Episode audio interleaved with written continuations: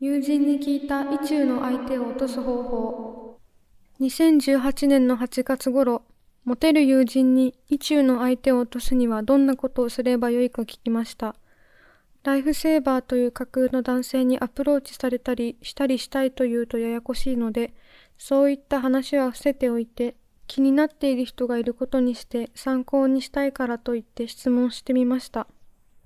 友人曰く相手を落とすコツはまず見ること、そして自分が見ていることを相手に気づかせることだそうです。教室や人混みでさりげなく目が合うようにする。とにかく自分の存在をまず意識させることが肝心で、業種ではなく、なんだか偶然目が合うようにうまくやるのだそうです。その後会話の端々で、あなたのことを会っていない間も考えていたよというような素振りを見せるのです。相手について考えていることも見ていることの一種だと言います。例えば、意外だねや、あなたってそういう一面があるんだねなど、会っていない間に相手のことを想像していたようなことがわかるフレーズを言うと、あ、私って意識されているんだという気持ちになり、なぜ私に興味を持っているんだろうという疑問が生まれ、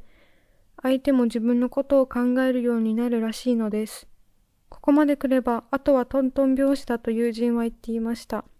そのテクニックがライフセーバーとスイムキャップの関係性にマッチしそうだなと思い、そこからライフセーバーとスイムキャップは見ることを通してお互いの気を引き合うという物語にしていったのです。